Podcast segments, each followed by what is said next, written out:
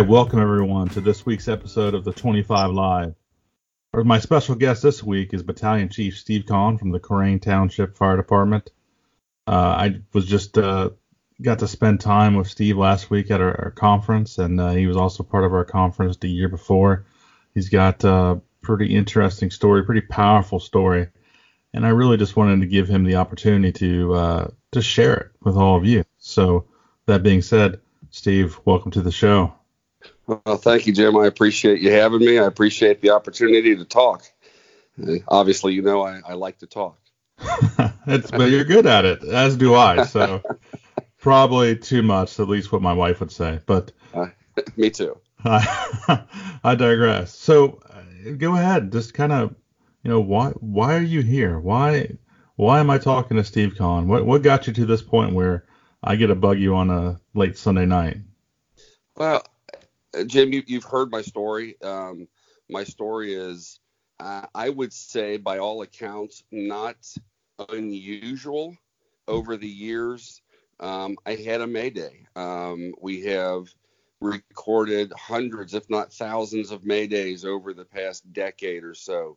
Um, but uh, the, so, not to diminish anything that's happened to anybody else, but I think uh, I, I had a unique path that I traveled after my Mayday that set me up for some really, really deep, dark times um, over over a period of years that um, at the time we weren't recognizing uh, post-traumatic stressors as really a possible problem with firefighters. Um, you know, up until about 2010, 12ish, we never really heard of firefighters suffering from uh, that syndrome called PTSD. We always thought the job would, uh, um, we'd see things, we would experience things, we'd probably have some nightmares over the years, but we were never diagnosed or never being told that we could have PTSD. That was something that we heard that just occurred to um, our brave men and women come back from, you know, uh, from battle and from uh, from war. So um, I guess just to dive in, um, in 2001, um, excuse me, 2003, I uh, fell into a basement fire. It was a routine single family residential uh, with a walkout basement type of fire. We pulled up. We thought we had uh, pretty pretty advanced fire growth up in the attic. Possibility of somebody home back in 2003, we didn't do 360s. So I basically um, went off on about 75% of information instead of having the whole picture. We decided that we were going in and we were going to uh, sweep the house to make sure that nobody was in there because there was still possibility because there was a car out in the driveway. Um, we thought we were going in to do a routine attic fire with some heavy involvement up there. And at some point in time, um, after making entry uh, with my probationary firefighter, the floor opened up and I went into a basement fire. Um, I've got the recording of my of my mayday and um, uh, the frantic call, the firefighter uh, laying on the ground, reaching through the hole, holding my hand um, to try and keep me oriented. But the, the basic line is that I spent seven minutes in a basement fire before I was able to self rescue and that in and of itself um, is fairly routine from around the around the world, around the fire service, that firefighters fall into floors, they get into maydays, and they find themselves a way out. Um, uh, we do send RIT teams in to uh, to effect the rescues and, and, and things like that. But in 2003, the way it was handled um, was the way it would have been handled at every other fire department that I know of, and that was the suck it up buttercup mm-hmm. mentality. Um, I was basically my whole story, my whole episode was minimized, and I was told basically to shut up. It was nothing. It was no big deal. Just keep working, and that set me up because I felt like my my service and my my dedication to my job was being questioned or minimized to where I or devalued. I was being devalued as a firefighter. Um, and at that point in time, I'd been a firefighter for 16, 17 years. Mm-hmm. Um, so um, over the next couple of years, I just started sinking into a hole. Um, we know that the job causes stress from a particular incident or few incidents here and there, but we can also uh, uh, suffer from a cumulative or a chronic traumatic stress, and that's the constant ups and downs throughout an entire career um, of anywhere from a week to you know 30 years. Um, the constant ups and downs wear us down, along with the sleep cycle uh, disruptions and all that. And then we have life on top of it, to where I was at the time working towards my master's degree and that's when everything came grinding to a halt. Um, my work, my job, my life, my family, everything came crashing down on me, and I found myself for, you know, I'll just call it what it was. I was suicidal, and that was in 2005. I was able to, uh, with the help of my wife, um, I was able to check myself into a facility and was able to get the help that I needed at the time. Um, so my story basically is, you know, we are vulnerable to this type of stuff. We are human. We can get through it if we have the right support systems in place, if we have um, the right uh, clinicals, the right clinicians in the area that can help us out, and we're not afraid to discuss the problem uh, at the dinner table at the fire station. And that's pretty much it in a nutshell. No, it's a lot to digest there for sure. I'll repeat it. no.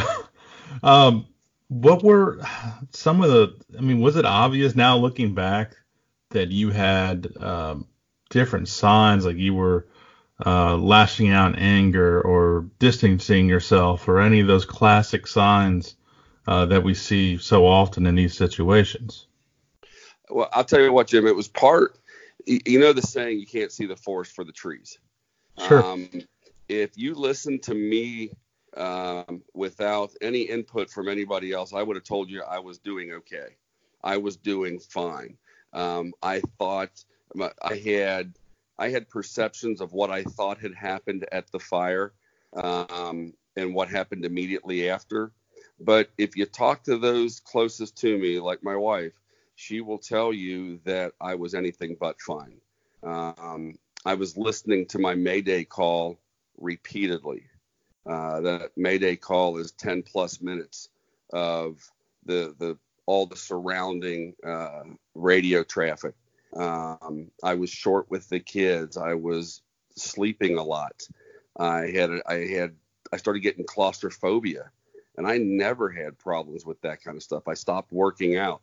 So if you were to, if I, as I look back, there are some telltale signs and symptoms um, that almost like a textbook. Yeah, this guy's got PTSD.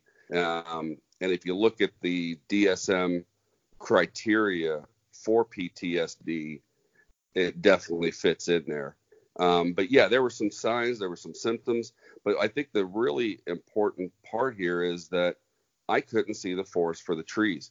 It took my wife to basically help me through to recognize that you know there's a lot going on here um, and we were able to pick things apart. But this was years later um, because remember what i said in 2005 we weren't being diagnosed as ptsd i was diagnosed with depression even after my hospitalization it wasn't until um, several years after that that I was sitting on the beach with my wife and she started asking me questions about it. And we were able to pick away my perception and really look at the reality of it and see how it was affecting me.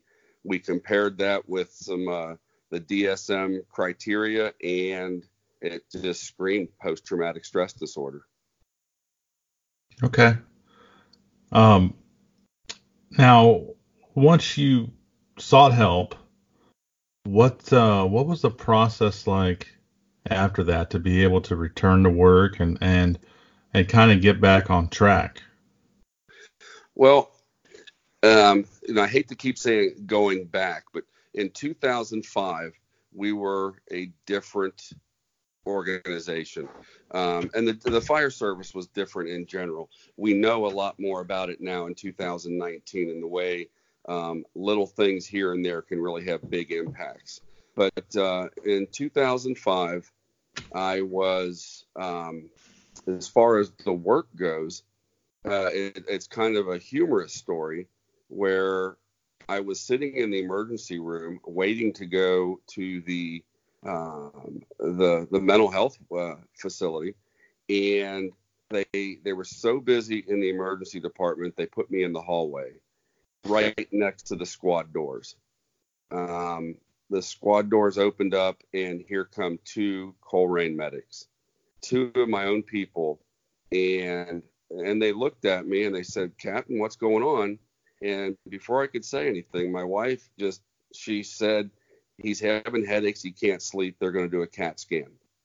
Um, well, these guys went back to the firehouse and basically said, "Hey, Captain Conn's dying of a brain tumor," and and, and it's it's humorous in the fact that I would have been okay with that description rather than saying Captain Conn's having some trouble with life right now. We didn't talk about things like that. So my department knew nothing about my mental health struggles until 2017. The only people that knew were the chief and one of the guys that I got on the job with back in 1993 um, there at Colerain. My wife went with him to the chief and explained everything, and they kept it confidential. The department didn't know about it. Um, ended up, I ended up with a CPAP machine, so they thought I just had sleep apnea, and the department basically said that I, you know, a lot of the guys were joking around. I got a month off of work just because I couldn't sleep. Um, you know, and, and I'm okay with that because, well, God forbid, I go out and say, hey guys, I was having trouble with life and I didn't think I could deal with it anymore.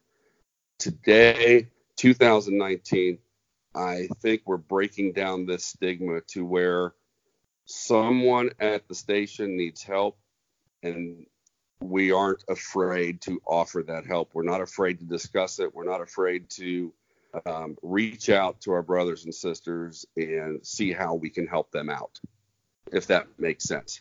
No, it perfect sense. Uh, I am curious though. I mean, you you kept this kind of close to the heart for 12 years. What made you finally feel like it's okay to talk about this? Well, I was sitting at a restaurant with a good friend of mine. Um, who's now the battalion chief up in Williston, North Dakota. A little shout out there to my buddy Mike Fronimus up there. And he said, well, we were both members of the National Information Officers Association. He was the president at the time, and he basically said, Steve, you have a story to tell. People can can benefit from your story. I think it's time you tell it. And that was in 2017. So in 2017, he gave me the uh, the he gave me the power back to myself to go ahead and start talking about it, and and he was able to get me up on a on a stage in front of a few hundred people and tell my story for the first time. And I did that at a national conference, and the response has been um, incredibly humbling because I never knew how many people out there have struggled. Um, every time I talk, somebody comes up with another story. Um, and it's even been so much that we've even had interventions after I've talked where we have been able to get people into help um, because they just realize, you know what, my story gave them enough strength to finally ask for help. And we've had people all the way from just having some issues that needed to talk to a clinician to having a severe anxiety and um, almost suicidal ideations um, following the uh, the presentation. That's why when I talk, I always tell people, please, please if I'm striking a chord, please go out, take a breath, see me afterwards. Part of being a peer supporter is helping to navigate and help navigate these really confusing waters of what clinicians are available to me. So um, that's the story of how I got started. Uh, my, my buddy got me to talk, and um, it seems like there isn't a, a, week that goes by that I'm not talking to somebody about um, this this problem in the fire service. And you know, and all I my solution to this whole thing uh, is just one piece of the of the puzzle, uh, which is just being nice to each other and talking to each other and getting to know your people. That's the that's the basis of my uh, of my clinical expertise in this is if we treated each other a little bit nicer, I think we can, uh, that would go a long way. I think you're right about that. Um, you know, I was back in 2001 is when I started in Dayton, and I'm willing to bet, just like uh, Colerain, times have definitely changed. Um, is it is it okay to talk about this stuff now? I mean, is it uh, I don't know if I want to say welcome, but it's it's acceptable and it's not uh, the stigma's not there. Is that true at your department now?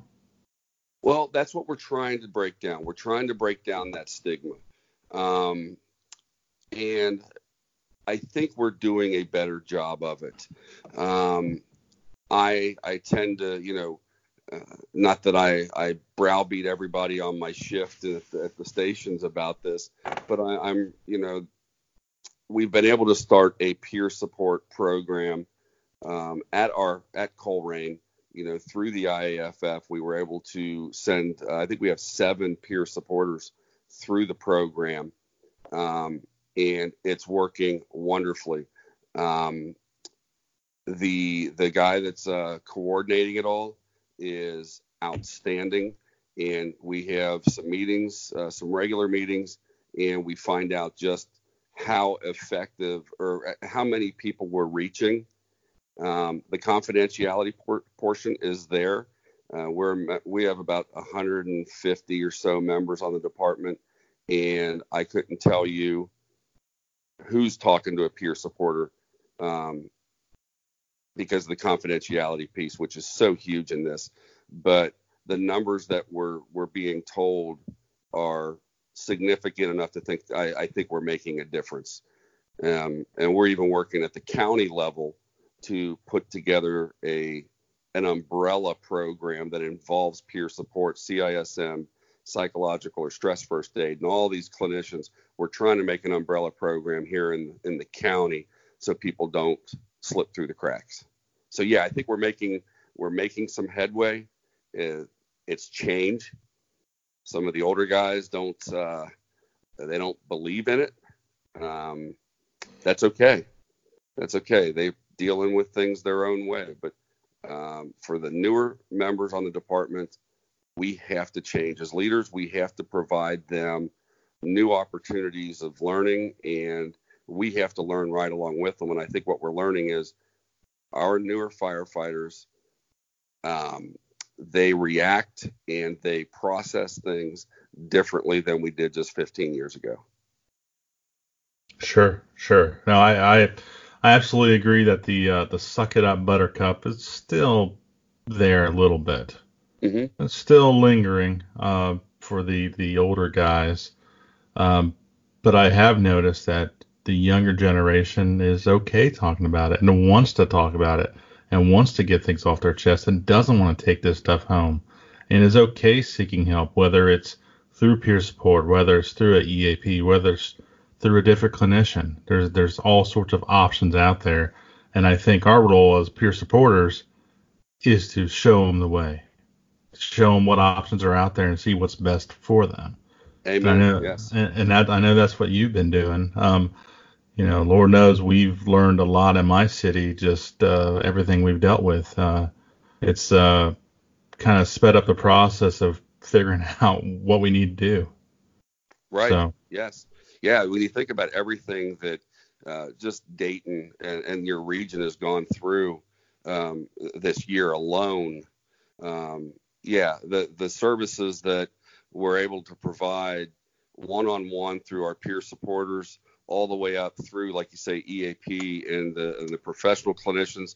Um, we're making a difference. We're doing good things, and we're saving people. We're saving our brothers and sisters, are what we're doing.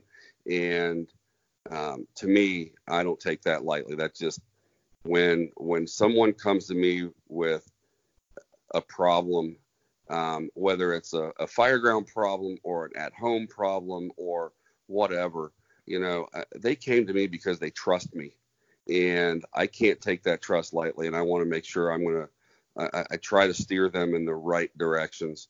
Um, and I, Jim, I'm telling you, I think all of our peer supporters, what we are trying to do to the fire service or with the fire service, I think we're doing good, and uh, we just got a little bit more to go. Yeah, we're definitely getting there, but you know, it's going to be a process. It's going to take a generation or two, but it's definitely changing, which is which is good. I didn't know I I didn't think I'd ever see like this, to where we were open and we could communicate and we could just talk freely about this and not be shamed about it. You know, not internalize all this stuff. I didn't think that was going to come, not with my department. Sure. And it it it actually has. So it's it's been a good thing. Um, you know, when you hear that FDNY guys are sitting around their dinner table talking about mental health, talking about you know um, what they've been through, or just uh, their peer support programs and all that. That never would have happened before 9/11. 9/11 really, I think, shined a light on the fact that firefighters are a different. We process things differently than the than the general population. Police, fire, medic, um, even nurses, doctors, and all that. We process things just a little bit different. So we're our own special kind of crazy. Um, and the the general EAP or general clinicians sometimes don't have um, the the skill set because they've taken a different focus in their in their professional career. Um, what we're finding now is a lot of clinicians are paying attention to our special population, what makes us tick, and um, and we're seeing some really good results from people that are understanding of us. So yeah, um, I think that um, 15 years ago you wouldn't have sat around talking about it. The fact that we're doing it now, I think, says volumes about the leadership of the of the departments being able to make it safe that everyone can sit around and talk. But you got to give kudos to the the younger generation firefighters because they're not afraid to talk about it. You know, sometimes they get a bad rap for different things, but um, you know, their openness and willingness to um, uh, you know, talk about you know something that's so abstract as mental health that does say a lot about them. Oh, absolutely. Uh, you know, I was I was part of the firefighter cancer support network for a long time, and really the best thing that they had was a mentor program, and what that was is that when you were diagnosed with cancer, you'd give them a call and they put you in touch with another firefighter that has that same type of cancer. And mm-hmm. by sending hundreds of people to that, you know, over my years and being involved, you know, I realized how powerful. I mean, that was really my first, I think, introduction to to really peer support, because these individuals had an easier time talking to a firefighter, even if they're throughout the country, than um, talking to their friends and talking to their family because yeah. they just they didn't get it. But these other firefighters, they got it. They understood. Isn't that amazing? It is amazing. I, and I'll tell you, I'll tell you another story um, that's happened recently. Um, I was in California. I was in uh, South Lake Tahoe working with the department there, and I got the call that one of our members uh, had passed away and uh, it's pretty helpless feeling of being that far away, not able to do anything. And uh, the cool thing was, um, I just needed to talk to somebody, and I knew my peer supporters were talking to everybody there, talking to my crew, um, mm-hmm. handling things in my city. Um, but I still needed help, and uh, I reached out to South Lake Tahoe and asked to talk to one of their peer supporters and they were awesome. It was amazing. I uh, I mean, just to be across the country and have the ability to reach out, talk to somebody, and uh, just have them with open arms. Yeah, yeah, sit down, let's talk. You know, and just be there for you. And to the point, I think about the brotherhood and the sisterhood so much. You know, we, we always say that we work within the best profession in the world.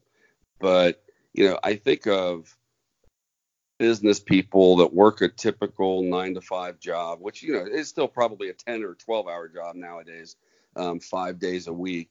Um, and I think they're missing out when they don't have the ability to just walk down the street on any city that they're in and strike up an immediate connection with somebody um, like we can.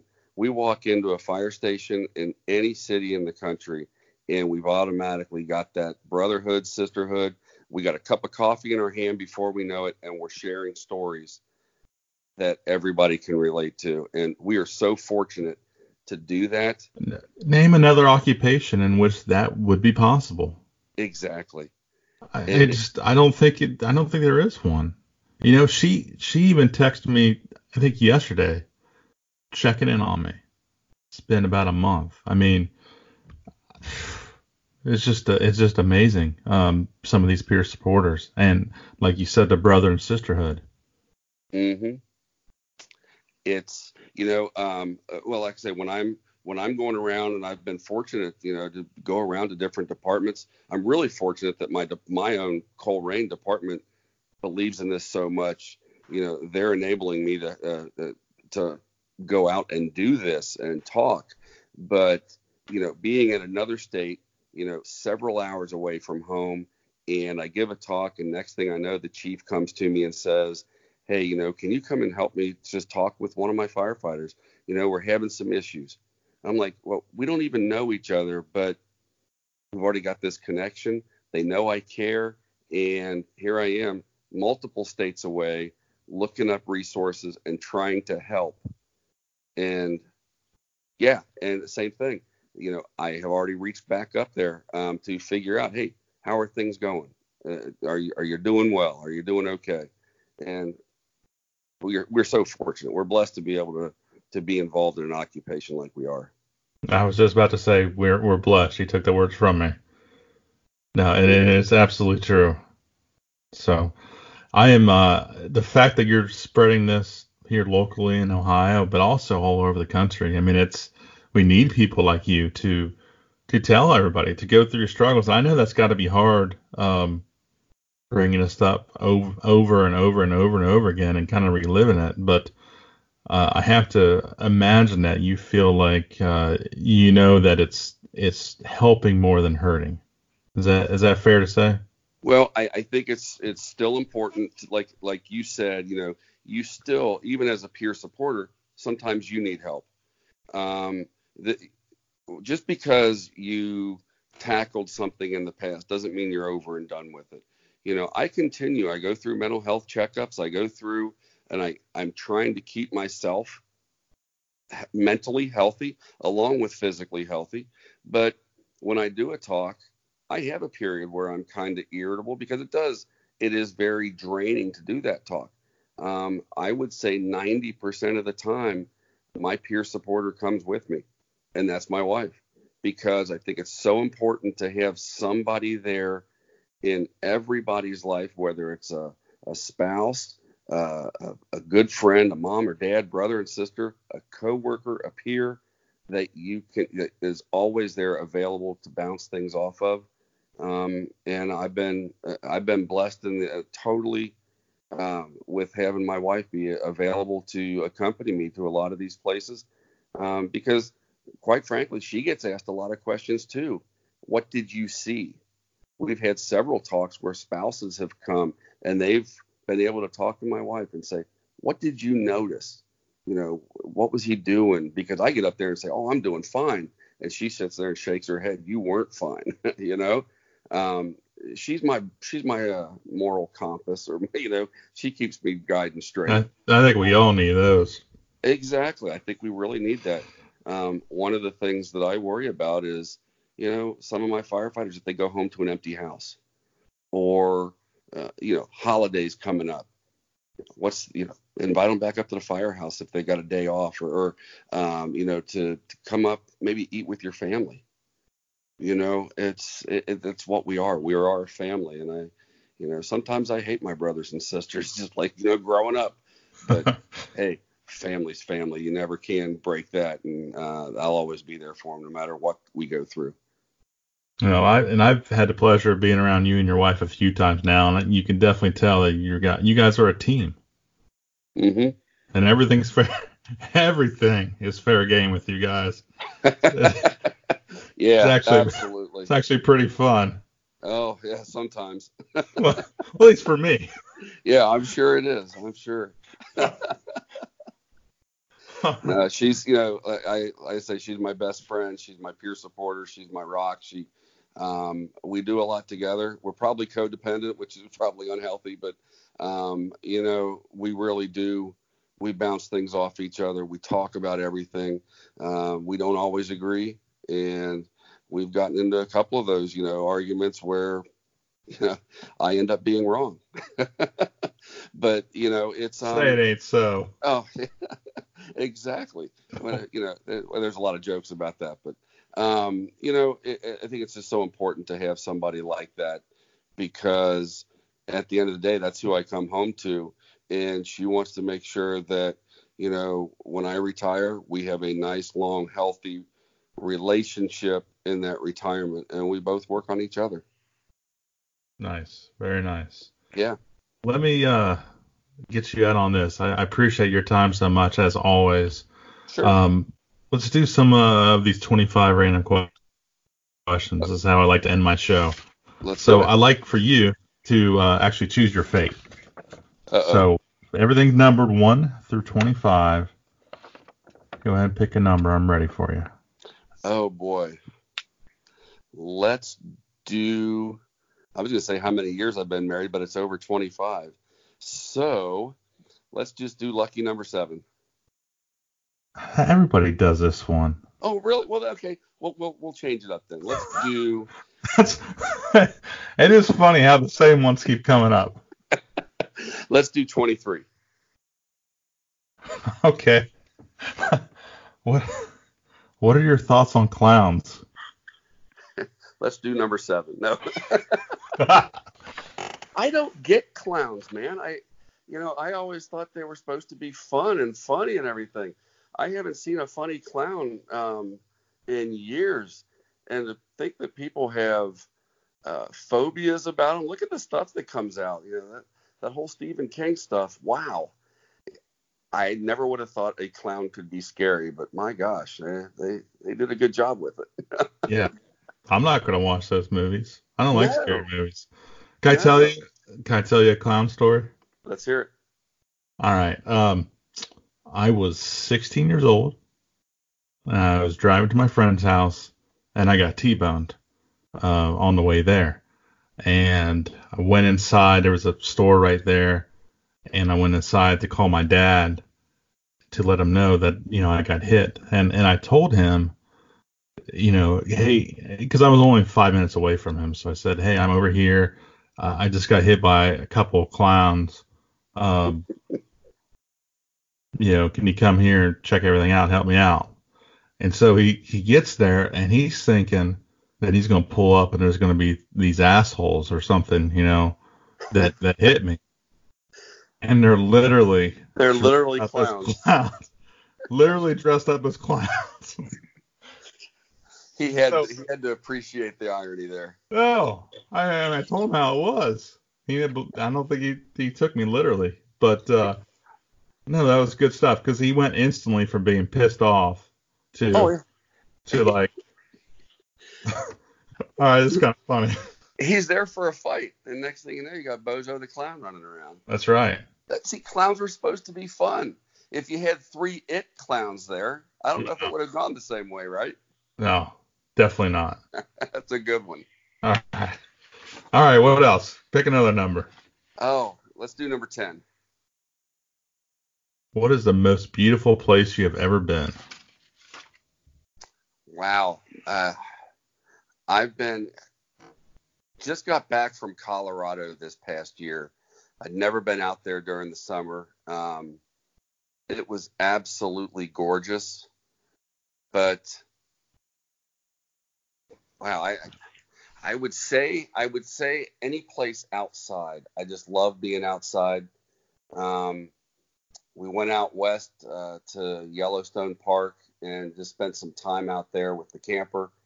Um, just the the beauty of nature. Uh, I'd say any place outside is is gorgeous, and I can't put it. I can't rank them because each each experience is different. All right, fair enough.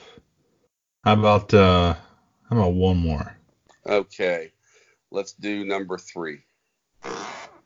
Ah, favorite movie.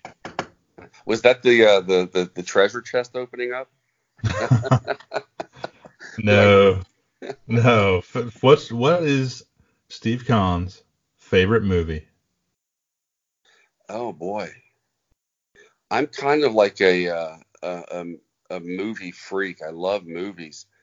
Um, wow, I would have to say it's kind of it's kind of obscure because a lot of people don't know about it. But I would say Master and Commander with Russell Crowe. It's uh about tall mast ships back in I, the 1600s. I don't think I ever saw it, but I do remember it. I do recall it. Yes. Just the the scenery, the, the, the something about those tall mast ships and how they were able to navigate, and the scenery and being out there in, in the ocean, and of course the fight scenes are pretty intense. But uh, that's a pretty good movie. It's a long one. You have to sit through it, but I do like it. I don't know if I have the attention span to sit through anything like that. I would say any Pixar movie then too. How's that? oh, you, I don't think you can go wrong with that. No, you can't. I think, no, I, in fact, I did watch uh, Finding Nemo and Finding Dory today. As, oh. as yes, so. You have had a relax, relaxing day, haven't you? I haven't done anything today. This this is this is pretty much the highlight of my day. The most uh, ambitious I've been all day. Just uh, you know, we had that uh, that bonus hour on the medic yesterday, so. Oh, good for you. Well, everybody else got an extra hour of sleep. I got an extra hour being up. yeah, true. Yeah. Yeah, I um you need that every now and then. Good for you. Your kids will remember that. Or unless you were watching it by yourself. No, the kids were watching and it was in, it was in the background for me. I pretty much know it by heart now. I have been known to watch SpongeBob by myself before, but I'm not judging. that comes out during my therapy. All right. Well, on that note, I'm not going to top that. Oh, oh my God. So, thanks again for joining us. Uh, thanks for sharing the story here and really everywhere else. Um, clearly, it's already made a difference. So, I implore you to keep up the good work. And uh, I think being able to being able to make connections like I, uh, you know, I've been able to meet you in the past couple years, and Nick, and all these people that are, uh, you know, we're we're doing good. We're doing good things. We've got the cancer initiatives. We got the uh, mental health initiatives. We're, we're, we're doing good things, changing the fire service. Um, thanks to you guys for keeping up the the opportunities to talk. Um, uh, like we're seeing the, we're seeing the fire service change for the better. I think. And I agree because because I believe both those topics were pretty taboo going back a decade. Mm-hmm. And now now they're really the two biggest topics there are. I agree. So it's uh, for me it's a good feeling that that's actually here that we can discuss this and not be shamed or ridiculed, you know, right? Judged. And if they and if and if we are, pretty much tell them we don't give a shit. you know, 34 years into the job, I don't give a damn. I don't care if you think, you know, what you think about me right now, you know, because I I'm I've got people that are still here sharing this job with us, and if myself or any of our, our, other peer supporters hadn't been around for them, you know, Lord knows what would have happened. So you can call me what you want. I don't care. I will call you my friend. Well, thank you, friend. I appreciate it. Yes, and I'll get out of here on this. Thanks a lot, Steve. Okay, Jim. All right. Talk to you later. Take care, buddy. All right. Bye. Bye.